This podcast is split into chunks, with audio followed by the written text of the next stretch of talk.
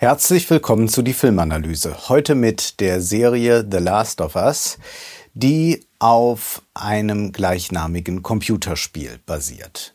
Nun, diese Serie ist neun Stunden lang und da stellt sich selbstredend die Frage, lohnt sich das überhaupt? Und es stellt sich auch die Frage, weshalb ist diese Serie gerade in aller Munde? Alle sprechen darüber, man sollte sie gesehen haben, heißt es da.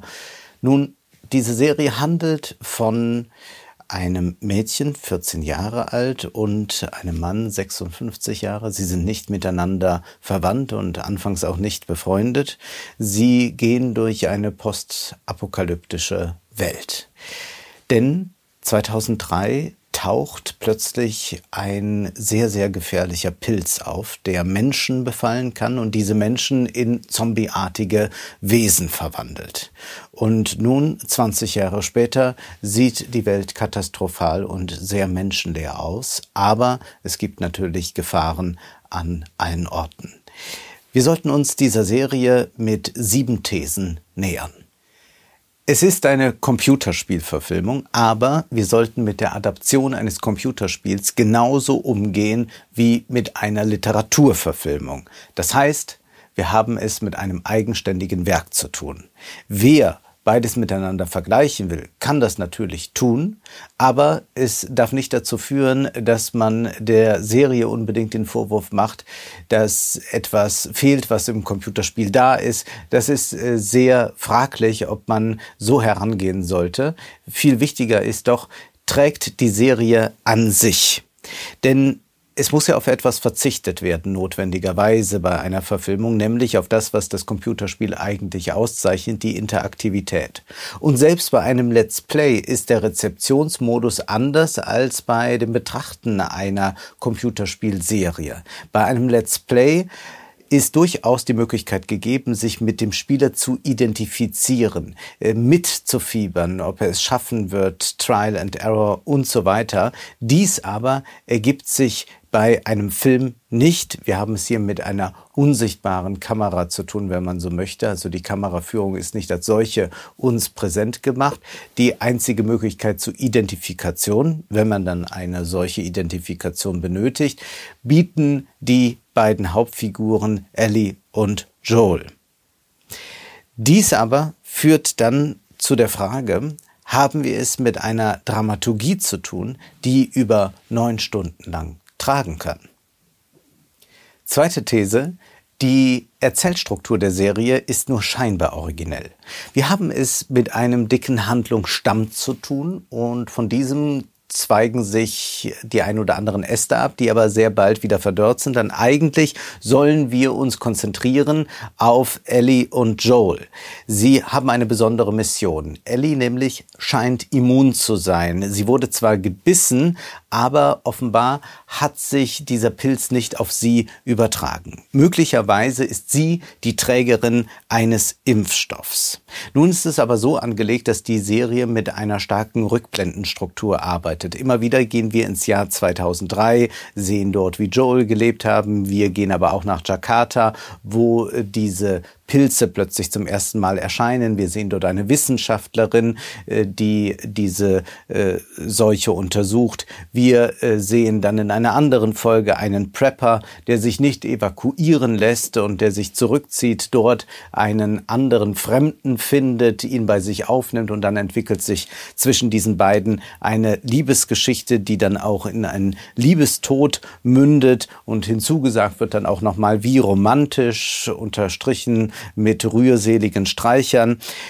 Dann gehen wir wieder dazu über und sehen den brutalen Überlebenskampf von Joel und Ellie, um gleich darauf dann auch wieder Ellies Geschichte erzählt zu bekommen, was geschah also vorher. Und so sind manche Folgen äh, der Gestalt, dass wir äh, einzelne kleine Filme haben, so eine Coming-of-Age-Geschichte, wenn man so möchte. Ellie und ihre einstmals beste Freundin, äh, die sich einen romantischen Abend machen in einer verwaisten Shopping Mall. Und natürlich tauchen da Assoziationen zu George A. Romero auf.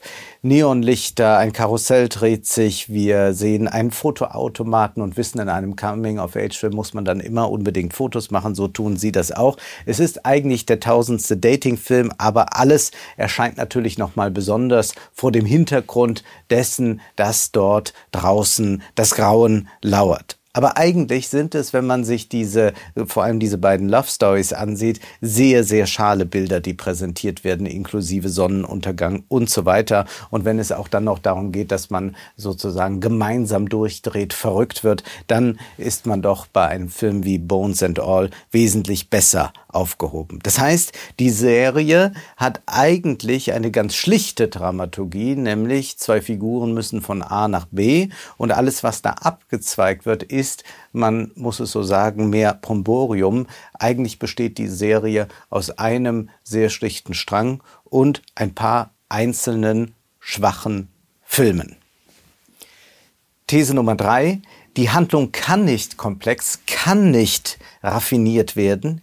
Der zwischenmenschliche Umgang kann nicht virtuos sein. Und das liegt in der Prämisse des gesamten Szenarios. Wir sind in einer postapokalyptischen Welt. Bedrohung ist überall. Zwei müssen irgendwie versuchen zu überleben und für alle anderen gilt das aber auch, dass sie alle irgendwie überleben wollen und äh, dann ist äh, der Fremde in der Regel eher die Gefahr. Wir haben es mit einer Gesellschaft zu tun, in der es nicht mehr die klassischen Institutionen gibt, in äh, der das Gewaltmonopol aufgelöst ist. Und wir haben es mit einer Gesellschaft zu tun, in der sehr schnell entschieden werden muss. Norbert Elias hat sich mit der Geschichte der Zivilisation befasst und hat sich auch gefragt, wie gestalten sich eigentlich Zivilisationen und wie sind die Ordnungen, die vorher da sind. Er findet dafür sehr, sehr treffende Worte, die wir auch auf die Serie direkt übertragen können. Er sagt, Gesellschaften ohne stabiles Gewaltmonopol sind immer zugleich Gesellschaften, in denen die Funktionsteilung relativ gering und die Handlungsketten, die den Einzelnen binden, verhältnismäßig kurz sind. Das leuchtet uns ein. Wir können es bei Ellie und Joel sehen. Sie müssen nicht erst einmal bei irgendwelchen Institutionen nachfragen, was jetzt zu tun ist. Sie machen es einfach und sie müssen meist ad hoc entscheiden. Umgekehrt, schreibt Elias, Gesellschaften mit stabileren Gewaltmonopolen verkörpert zunächst stets durch einen größeren Fürsten oder Königshof sind Gesellschaften, in denen die Funktionsteilung mehr oder weniger weit gediehen ist, in denen die Handlungsketten, die den Einzelnen binden, länger und die funktionellen Abhängigkeiten des einzelnen Menschen von anderen größer sind. Hier ist der Einzelne vor dem plötzlichen Überfall, vor dem schockartigen Einbruch der körperlichen Gewalt in sein Leben weitgehend geschützt. Aber aber er ist zugleich selbst gezwungen, den eigenen Leidenschaftsausbruch, die Wallung, die ihn zum körperlichen Angriff eines anderen treibt, zurückzudrängen.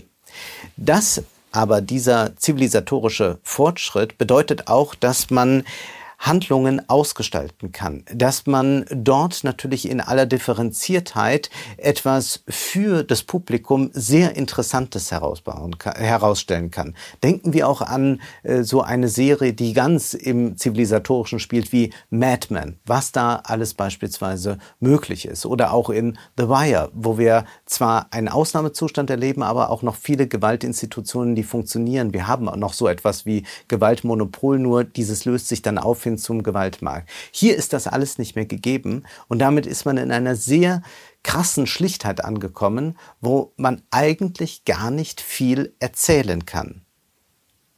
Vierte These. The Last of Us ist langweilig. Zum einen wegen der eben beschriebenen Dramaturgie. Wann kommt denn der nächste Angriff? Spoiler immer dann, wenn man es nicht erwartet oder dann, wenn man es erwartet. Zum anderen produzieren aber auch die Dialoge unendliche Langeweile. Man könnte Figuren ja intelligente Dinge sagen lassen. Äh, das geschieht aber meist nicht. Ein paar Witzchen, dann wieder Smalltalk, aber es wird selten substanziell.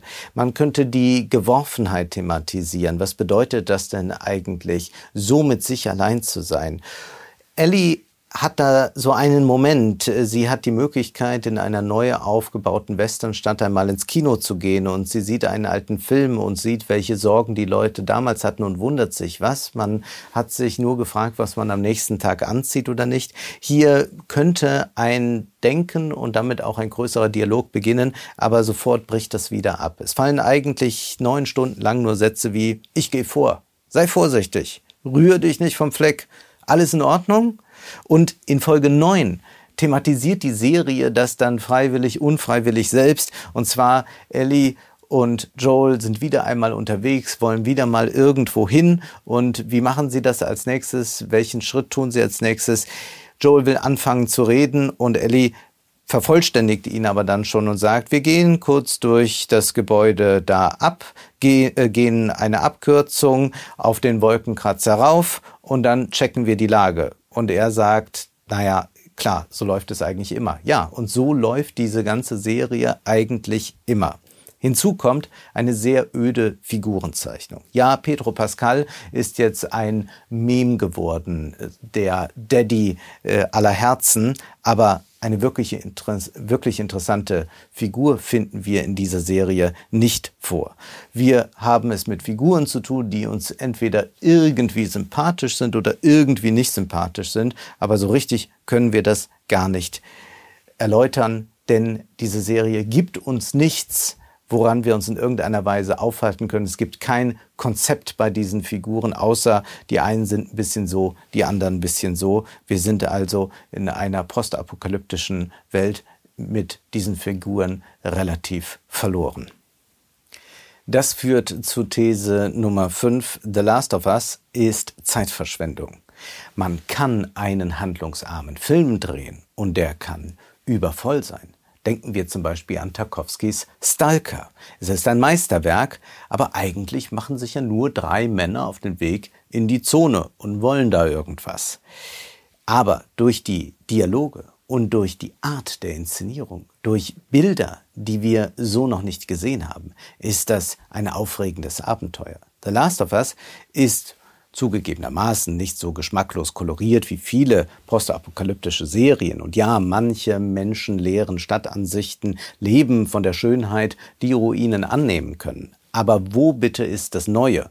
Wo ist das bislang noch nie Gesehene? Ein bisschen Western wird aufgegriffen, ein bisschen äh, Postapokalypse, was man sonst schon gesehen hat. Dann äh, sehen wir äh, ein bisschen Romero, ein bisschen Zombie-Apokalypse. Nun ja, aber sonst tut sich da doch nicht viel. Wir erfahren auch nichts von der politischen Verfasstheit. Ja, es gibt wohl ein faschistisches Regime und es gibt Widerständler, aber Erkenntnisgewinne bringt das nicht hervor. Und verkündet wird dann nur so eine rudimentäre Moral oder es sind Zeltlagergespräche, bei denen einer sagt, ich glaube, dass alles aus einem Grund passiert. Oder dann ist da Bill, dieser Prepper, der sagt, wir müssen eine Aufgabe erfüllen, wir müssen einen Menschen beschützen. Und Joel, der sagt, man macht weiter für die Familie. Ich habe Tess mein Wort gegeben und sie war Familie. Das ist selbstredend Zeugnis einer großen Unübersichtlichkeit äh, unserer heutigen Zeit. Es ist irgendwie die Suche nach etwas, was äh, Verbindlichkeit schafft und dann hängt man sich irgendwie an diesen Sätzen auf. Äh, das ist ja auch alles, was ohne weiteres auf eine Instakachel passt. Inklusive dann einer Motivationsrede, die gehalten wird. Das ist nicht deine Schuld. Manchmal läuft es eben nicht so, wie wir hoffen. Man weiß nicht, was man noch tun soll, aber wenn man einfach weitermacht, findet man wieder eine Motivation. Tja, so ist es. Man irrt neun Stunden hin und her und dann in der letzten Folge wollen sie wieder weitergehen und Joel sagt dann selbst, ich weiß nicht, ob es ein böses Erwachen gibt, denn irgendetwas Irres hat uns bisher immer erwartet. Ja, Acht Folgen sind auf diese Weise verstrichen, für nichts und wieder nichts. Und auch nach neun Stunden sind wir nicht andere geworden und die Figuren auch nicht. These 6. The Last of Us hat einen Nerv getroffen. Es ist die Sehnsucht nach Klarheit, nach Strukturen, nach Übersichtlichkeit. Und Ausgedrückt wird dies auch in einer großen Zivilisationsmüdigkeit, die wir gerade erleben. Wir sehen ja, wie ein Führerkult bei vielen Menschen verfängt, wie Heroismus plötzlich wieder etwas ist, was Leute erstrebenswert finden. Ja, sogar süß und ehrenvoll soll es sein, fürs Vaterland zu sterben. Es ist sicherlich Ausdruck einer Überforderung. Überfordert ist man von der Moderne, von der Zivilisation. Der Soziologe Norbert Elias hat uns sehr schön beschrieben, dass die Zivilisation eine Ordnung ist, die stärker ist als der Wille und die Vernunft einzelner Menschen. Und damit muss, muss man erst einmal zurechtkommen, dass man nicht am großen Rad drehen kann, dass man nicht diese fundamentalen Entscheidungen laufend fällen kann. In jedem Einzelnen gibt es in einer Zivilisation die bewusste Selbstkontrolle und viel stärker noch die, wie Elias es nennt, blind arbeitende Selbstkontrollapparatur. Wir denken nicht die ganze Zeit mit vollem Selbstbewusstsein darüber nach, wie wir uns gerade verhalten, welchen Weg wir einschlagen, sondern wir machen das einfach so. Das ist das Gepräge, das wir bekommen haben in der modernen Zivilisation. So kommen, können Joel und Ellie sich nicht verhalten. Sie müssen alles hinterfragen, jeden Schritt, den sie tun. Sie müssen permanent dann auch zu Entscheidungen kommen. Die Zivilisation kann man vergleichen mit einer Infrastruktur, sagt Norbert Elias. Er sagt, bei einer Gesellschaft, die noch nicht zivilisiert ist, sei es doch so. Man denke an die holprigen, ungepflasterten, von Regen und Wind verwüsteten Landstraßen einer einfachen, naturalwirtschaftenden Kriegergesellschaft. Der Verkehr ist von wenigen Ausnahmen abgesehen ganz gering. Die Hauptgefahr, die hier der Mensch für den Menschen darstellt, hat die Form des kriegerischen oder räuberischen Überfalls. Also genau das, was Ellie und Joel erleben. Deswegen müssen sie überall blicken, äh, müssen schauen, was da für eine Gefahr auf sie zukommt. Genau das beschreibt auch Elias in diesem Abschnitt. Und wie sieht es nun mit einer Zivilisation aus, da sagt er, der Verkehr auf den Hauptstraßen einer großen Stadt in der differenzierten Gesellschaft unserer Zeit verlangt eine ganz andere Modellierung des psychischen Apparats. Hier ist die Gefahr eines räuberischen oder kriegerischen Überfalls auf ein Minimum beschränkt. Automobile fahren in Eile hierhin, dorthin, Fußgänger und Radfahrer suchen sich durch das Gewühl der Wagen hindurchzuwinden.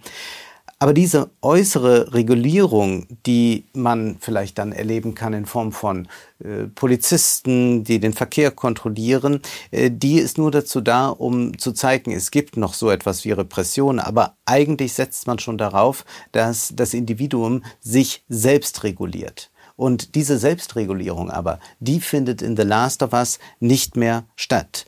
Dort haben wir die ganze Zeit Menschen die ausflippen, die gezwungen sind, dies oder das zu tun. Ja, von Folter, von Kannibalismus könnte man jetzt reden. All das wird in dieser Serie gezeigt. Wir sehen also eine Gesellschaft, die nicht mehr das Gewaltmonopol irgendwie kontrolliert hat. Wir haben es mit einem Gewaltmarkt zu tun und wir sind aber dadurch auch, dass es diese verschiedenen Institutionen nicht mehr gibt, einer neuen Klarheit ausgesetzt. Es ist nicht mehr äh, das aufwendige Vertragswerk, das man benötigt, um zu irgendetwas zu kommen, sondern es reicht zur Not auch die Knarre.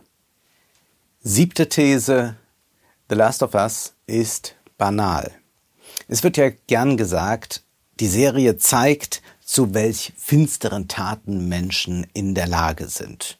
Mord, Totschlag, Folter, Kannibalismus, ja, aber das ist ja nicht verwunderlich, wenn man alle Zivilisat historischen Institutionen überwindet bzw. überwinden muss, wenn man es mit einem Zustand zu tun hat, wo jeder gegen jeden kämpft, ist es nicht jetzt eine besondere Aussage über das Wesen des Menschen, die hier gezeigt wird, sondern viel interessanter ist ja, wie aufgrund dieser Anlage des Menschen und aufgrund einer so vorzivilisatorischen Zeit es dann dennoch gelungen ist, gewisse Ordnungen zu etablieren, wie man es also geschafft hat, äh, doch Zähmungen herzustellen, wo vorher nur rohe Gewalt war.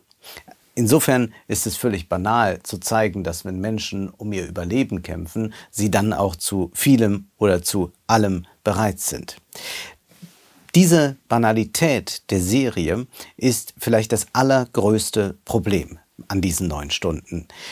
Es wird hier vorgestellt ein Leben ohne Gesellschaft. Und das ist für viele bis hin zu libertären oder auch zu äh, faschistischen Vereinigungen, äh, die sich im Untergrund bilden, immer wieder etwas, was man als etwas äh, sehr Erstrebenswertes ansieht. Man möchte diese moderne Zivilisation abstreifen man möchte eigentlich wieder dahin zurück, dass man wirkliche Entscheidungen treffen kann.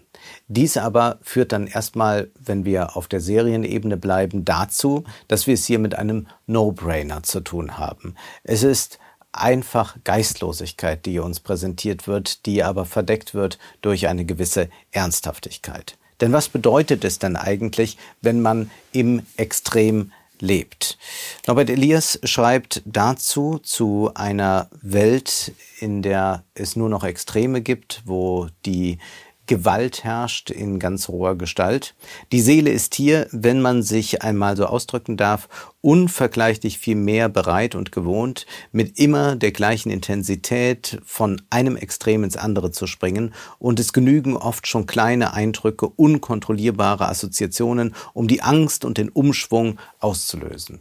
Und das erleben wir durch die Serien durch beim Aufeinandertreffen von Figuren. Und dann eskaliert es oder es eskaliert nicht.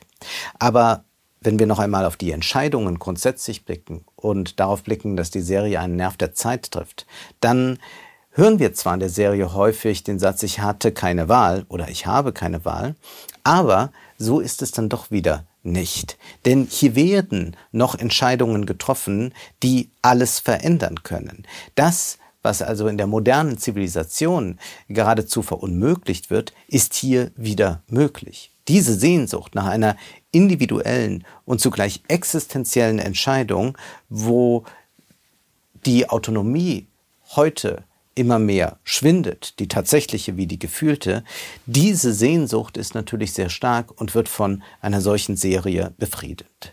Aber diese klare Entscheidung, die man treffen kann, kann natürlich auch im kleineren Rahmen passieren. Zum Beispiel sich gegen The Last of Us zu entscheiden. Man spart neun Stunden Lebenszeit und man muss in dieser Zeit nicht schauen, sondern kann sehen. Das war die Filmanalyse mit Wolfgang M. Schmidt. Ihr könnt den Podcast finanziell unterstützen, entweder unter www.paypal.me-filmanalyse oder unter der in der Beschreibung angegebenen Bankverbindung. Vielen Dank.